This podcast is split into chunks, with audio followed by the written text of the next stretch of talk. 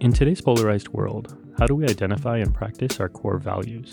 How can we bring our spiritual and ethical commitments into our lives? What might activism grounded in spirituality look like? I'm Dr. Simranjeet Singh and the host of Spirited, a podcast about thinkers, leaders, and activists, and how they use their beliefs to navigate today's complicated world. I'm here today with Rabia Chaudry, a Pakistani American attorney, author, and podcast host. I first learned about her while listening to the first season of Serial, which covered the disturbing case of the unjustly imprisoned Adnan Syed. Since then, Rabia wrote a book about his case called Adnan Story, and she started a new podcast focused on similarly unjust cases called Undisclosed. Rabia is a fellow with the New America Foundation and the U.S. Institute of Peace. She's also Punjabi, so you'll have to forgive us for the few moments where we talk about our beloved Punjabi culture. So I'll start by asking you the same thing I ask all my guests, and that's who are you at your core, and what is it that drives you? At my core, I think of myself as an American Muslim mother, wife, and advocate. I was kind of raised with this, like, my mother always pushed it into us that look, your time in this world is really limited. What are you going to do with it? What are you going to do with it? And I always like have felt this real sense of urgency like I'm running out of time. I'm running out of time. There's things I want to do. I think that's what drives me is this sense of there's not enough time in anybody's life to do all the things they want to do, so I better get on it.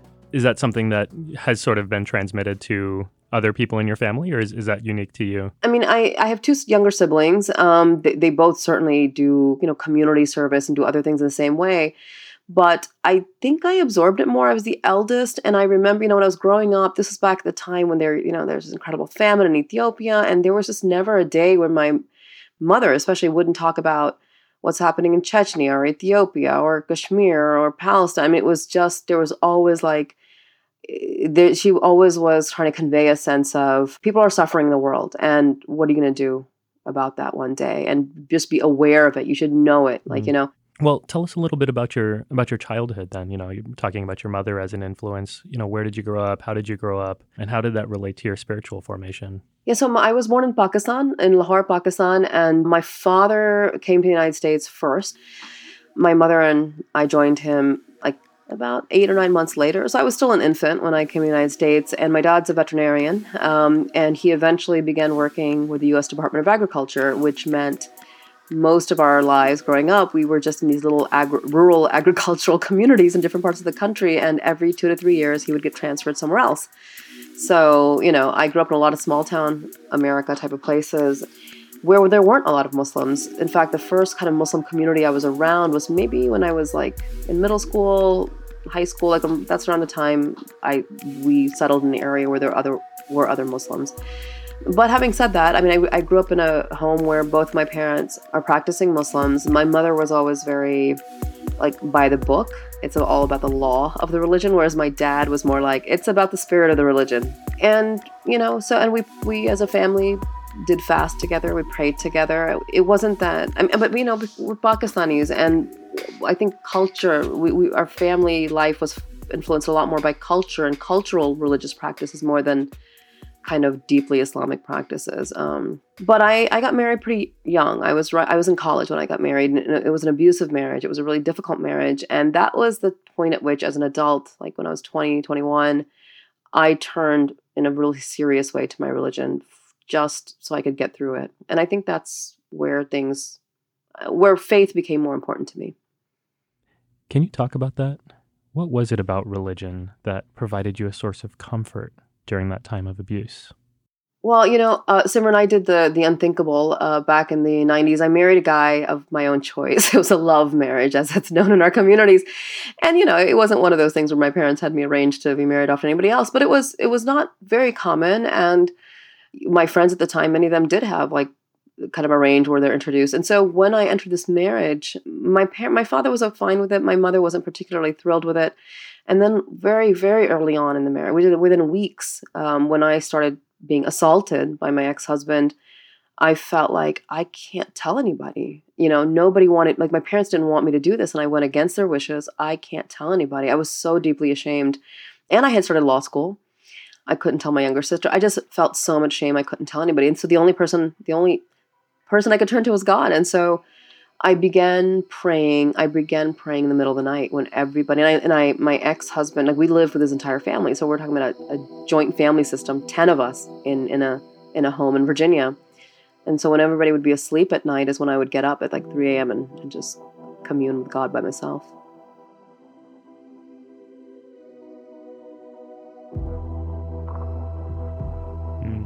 And how did your how did your parents react when you finally told them? Were they open? Were they accepting, or were they sort of, you know, you got yourself into this mess and it's your own fault? Oh no, no, not at all. I mean, like you know, they, they kind of found found out when the whole thing just fell apart after five years. I had to leave the marriage in the middle of the night. It was pretty traumatic, and um, you know, my father is just one of those people who. I, I don't care at what point I am in my life. He's like, you can always come home. So that was never a thing. Uh, my mother's a little more. Well, my mother was like, and we're gonna get revenge. And I mean, she was very, very, of course. She, I mean, I'm her daughter, I'm her eldest, her firstborn, so she was really upset. And then I had a daughter at that point too, and I had a four-year-old when the marriage ended. So uh, you know, I just wanted to handle things in a way that made it best for my daughter, without regard to all the adults involved.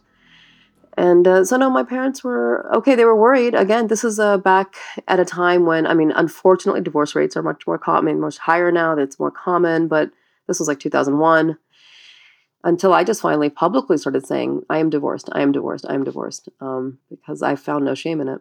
I remember when I was a teenager, especially when I would do things or be in places that my parents wouldn't approve of. And then I'd be in a tough situation. And I often wouldn't tell my parents because I was worried that they would disown me. And now, as a father, it just seems so ridiculous to me. Like, there isn't anything my kids could do that I would end up saying to them something like, you know, you're out and I'm not here to help you. Yeah, I think, you know, I, I do also think there's this cultural thing where, you know, that generation parents raised you in a way to make you think they they would disown you, but they probably never would.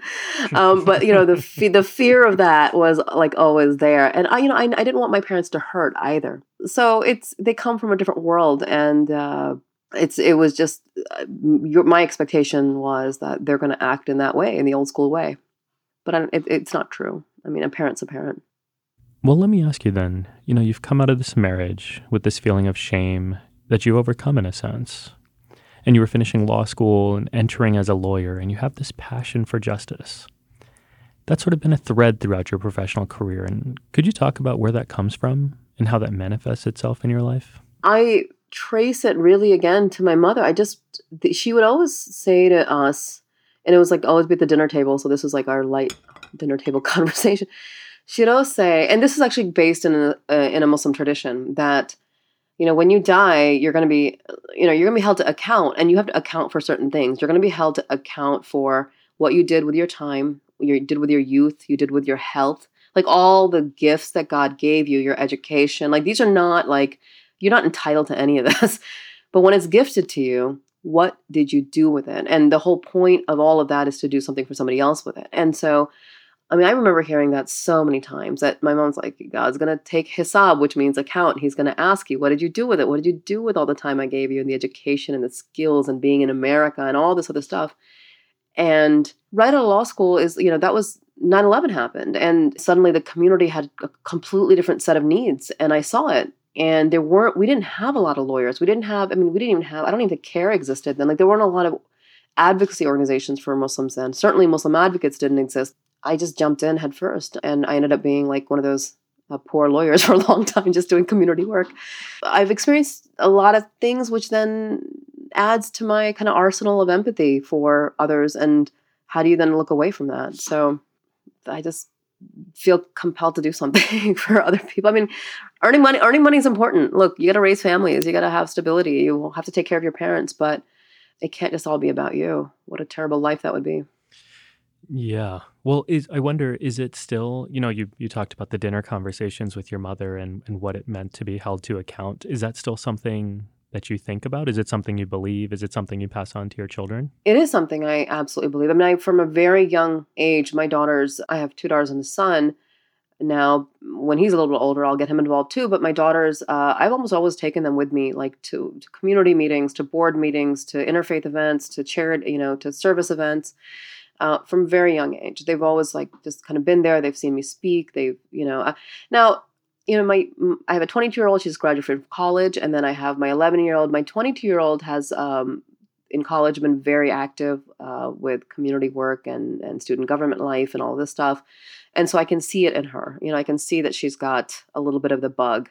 With the 11 year old, we still have yet to see. Right now, she's really into her hairstyle and glitter and slime and it's a little early but but you know and my husband you know because I, I did get remarried after 45 years and uh, you know my husband is a chaplain a muslim chaplain and he runs a service organization for the last six years a nonprofit that does um, homeless shelter services all around the dc area and then my daughters will go to that and so i think you know i hope that they are learning by example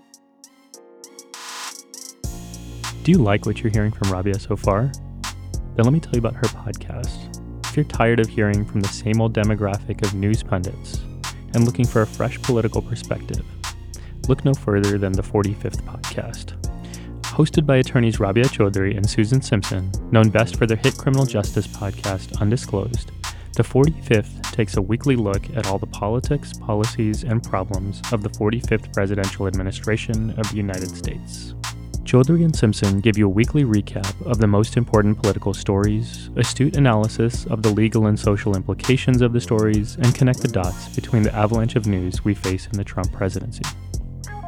The 45th features guest newsmakers, experts, and cultural icons like W. Kamau Bell, Governor Michael Dukakis, Wajahat Ali, Siraj Hashmi, and Kumail Nanjiani to bring a diverse range of perspectives on the issues of the day. The 24 hour news cycle may have moved on, but the 45th podcast will be there to examine the developments that deserve a second look.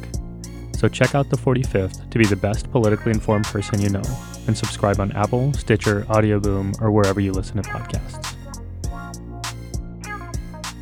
Well, I mean, I, I don't know if you would remember this, but our first time I met you was actually at a uh, a mosque in, in Boston, and it was a, a media and social media training that you were doing for um, I do remember. And I was struck then by your commitment to I mean you were really you were traveling around the country and meeting with folks in your community who were being marginalized and saying, you know, I recognize this need and I want to help you. And and I mean it was a massive commitment on your part and it coheres really closely with what you're describing in terms of this post 9/11 moment where you say I had these other opportunities I decided to do this kind of law because I saw a need and I wanted to fill it. So many people had that sort of observation, but not everybody made those kinds of decisions. And I wonder why why is it that you felt so moved uh, or have felt so moved to continue doing this type of work? I don't know what else I would do with myself. This this this administration has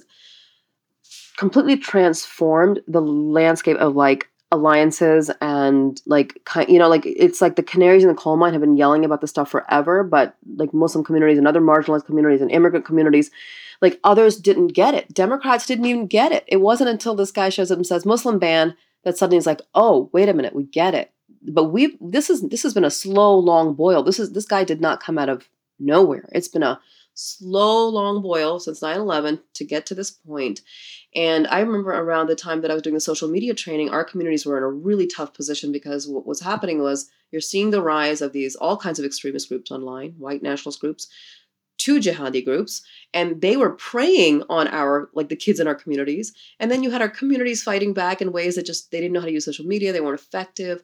They're being victimized both here and by these entities like they're trying to seduce their kids to come overseas and fight at the same time, we can't work with law enforcement because we've been screwed by law. It was such a difficult time. I feel like we're over that hump. I think m- much of the American public now understands and is hopefully feeling shame for the post 9 11 hysteria that was directed at our communities. And, uh, you know, one day I really hope I, the work I do now is mostly the wrongful conviction work, but I can't stop thinking about the post 9 11 terror trials that took place. Complete shams, complete shams. I mean, and I sat through a number of them because they were right here in the Fourth Circuit in Virginia, and uh, and I keep thinking about these young men who were like maybe 16, 17, or even grown men who just got caught in these entrapment schemes by the feds, and who's going to tell their stories. I do think this country is now ready for those stories. They weren't before. Yeah, and I think you know one of the things I'm I'm hearing from you is this urge to step in in a moment of need, and for people who don't have access to resources and are being treated, I mean, incredibly unjustly. And you know, you're describing that in sort of the post 9/11 terrorist trials.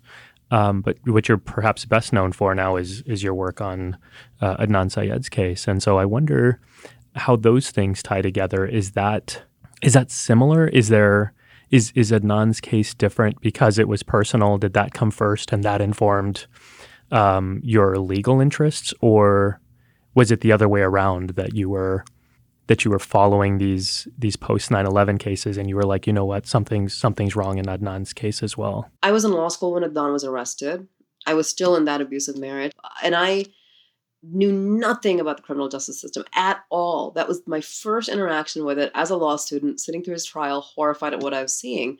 And so that experience informed my career choices to the extent that I decided I can never do criminal law because there is just the disproportionate power in this like i didn't have the heart to to do it i just i did i couldn't bring myself to do it and i was really i mean i think the whole community was really traumatized by the experience and then 9-11 happened again uh, this is like literally the year after that his trial and so what very early on in my career i saw the nexus between immigration and civil rights issues and how immigration policy was used you know and national security policy the nexus of these issues which I don't know if a lot of people in our community really realize this stuff. And I remember for years, for years in, in, in the years after 9 11, for at least six, seven years, talking to different Muslim organizations and saying, listen, we we cannot let the Latino organizations like fight this battle alone. Immigration is our issue. And they would say, no, it's not.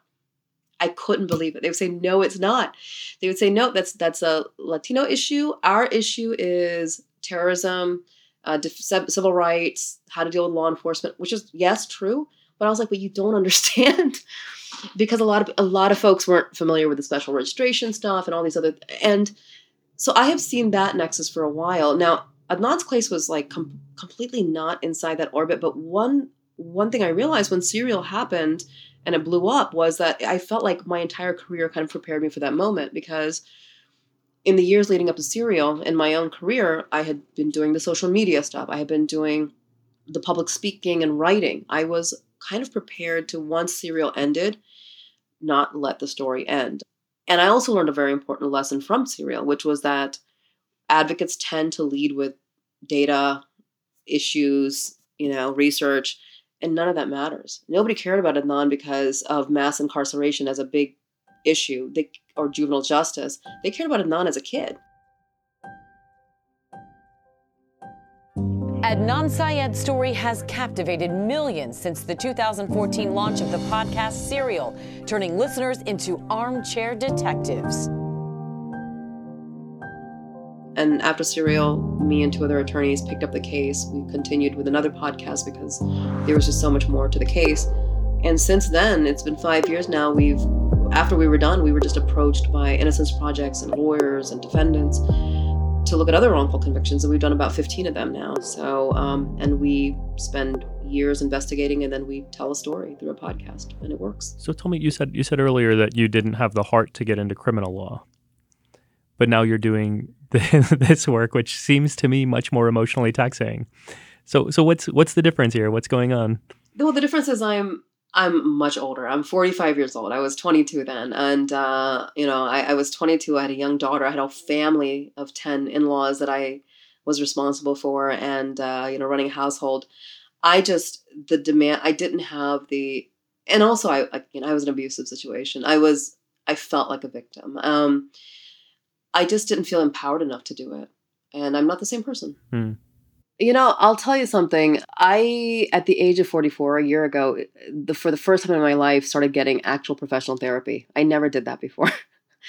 Culturally, it doesn't happen. Like, we just, as a community, we don't really think about it, believe it. We just think, you know, you suck it up or you pray some more and you'll be fine, or it's a test from God, or whatever. There's a million ways to deflect on this. Um, and what I have learned, and, and I've just learned so much in, in this past year or so Um, when I was 21, I was sexually assaulted by an acquaintance. And that was something that I didn't talk about for decades. And I still don't really publicly talk too much about the details. But, you know, I just kind of carried it all with me and just kept going because I didn't feel like I had an option not, like, who's going to, when I'm a single mother, who's going to take care of my daughter? Who's going to do this? Who's mm-hmm. going to pay my bills? I could not go back home. I didn't, I, much of it was because I just, I don't have a choice but to go forward. And there are other people who are like relying on me. And it's like, how do I say, well, I just, I can't do it. It's emotionally too much. I'm going to sit down. But it doesn't mean it goes away. You carry your trauma forever. But one thing I did realize I, is that I, I have resilience because I am blessed that I would grew up in a home that was not an abusive space. It, there was no addiction issues, there weren't abuse issues. And a lot of people are not blessed to grow up in those spaces. And that's why they might not be as resilient. So I don't want, I can't take any credit for that but I, I think my, the resilience for me and um, most people comes from the fact that they did come from supportive, loving, safe homes, and I so I give my parents credit for that. And what I know is that my parents have said, you know, with or without us, you, it's you and at the end of the day, at the beginning of your life, the end of, the end of your life, it's going to be you and God. Just remember that. I, I, I know that you have a lot of um, critics inside of the Muslim community and outside of it, but I wonder how do you how do you deal with that? Is what's the dialogue internally? Do you take it well? Do you brush it off? I mean, I think you know when when it first started happening, the first time you are collectively attacked on social media, I mean, it's comes. I mean, it's so it was so unexpected because you know this happened. These attacks began happening maybe when I was already like ten or twelve or fifteen years into my career as an advocate for the Muslim community having done so much, you feel like they know, they know what I stand for. My people know me. And then suddenly it's like, wait, what? Um, how do you not know my intentions and my worldview on, you know what I mean? Like we're all working for the same thing, but we don't have to agree on the same method. Um, it was it, it, made me physically sick for at least a year, year and a half. It was really hard. I spent a lot of time trying to, you know, just just respond. Um, and that's like the worst thing to do uh, is to you know tweet back mm-hmm. write mm-hmm. back write blogs to say no let me explain this no. And then i it just kind of clicked and and i was like it's i gotta choose. I either gotta do my work or i gotta get stuck in this muck. And i said i'm gonna do my work. Uh, and it, it's ongoing. I mean it's five six years later it's still it still pops up every so often and i'm like it's, it's okay. I can still do my work. If i can help some an innocent man get home or an innocent woman get home from prison, I want to still do my work. You don't have to like me. It's okay. What is it that you hope for the future? What, what's your vision? What's your what's your goals? What do you what do you hope to see? I mean, what I'm ho- I mean, what I'm hoping for myself is that I continue to do work that that drives me, that makes me want to get up every single day and keep going at it. I what I've what I've learned about doing any kind of advocacy work, it's uh, never about the end result. You want the end, you want an end result, you want success. Success is never guaranteed. And sometimes it takes lifetimes. People put in lifetimes of work where maybe three generations down, you finally see the fruit of that labor. Our job is just to do the work. And then you leave the success or the results to God, to whatever, you know. And so as long as I'm able to continue to do the work, you know, I'm in this, I'm, I'm doing the wrongful conviction work. I'm, I feel really like empowered to do it right now. I feel like I have all the tools to do it, and I see the impact it has on the families. You know, we've helped, uh, we've assisted in like seven exonerations so far. That's a big deal. And every one of those stories, I mean, every one of those stories makes me cry. Every one of those stories, you know, I'm emotionally invested in. And maybe it's just seven individual lives, and people think, so what's a big deal? Um, but it, every one of those lives is important to me. So I want to continue to do this work. At the same time, you know, as I go, grow older, there's a part of me, even though I didn't grow up in the homeland, like like my blood misses the homeland. Uh, and I would love mm. I would love to do some justice work there or do something to give back to the place that I came from. Um, and in broader society, I just God, it's just it's heartbreaking to see us get more and more polarized in the hate and frankly, it's scary. It's scary. I'm scared for my kids. I worry for my kids in this country. I don't know. Sometimes in life, you see people who are so unfailing in their fearlessness and integrity that it's hard not to be inspired. Rabia is one of those people for me. Her moral compass is so strong and clear. It's amazing to see her take extraordinary heat unflinchingly because she believes so resolutely in the principle of equal justice. I'm grateful to Rabia for her leadership and for sharing her stories and wisdom with us. Thank you to our producers, Cynthia Pimentel, Edie Allard, and the rest of the team at Wonder Media Network, and the Venly team for their support. Shout to my brother Rajuju for theme music, and thanks to all y'all for listening. Please subscribe and rate us wherever you listen to podcasts. That's your call, and talk to y'all later.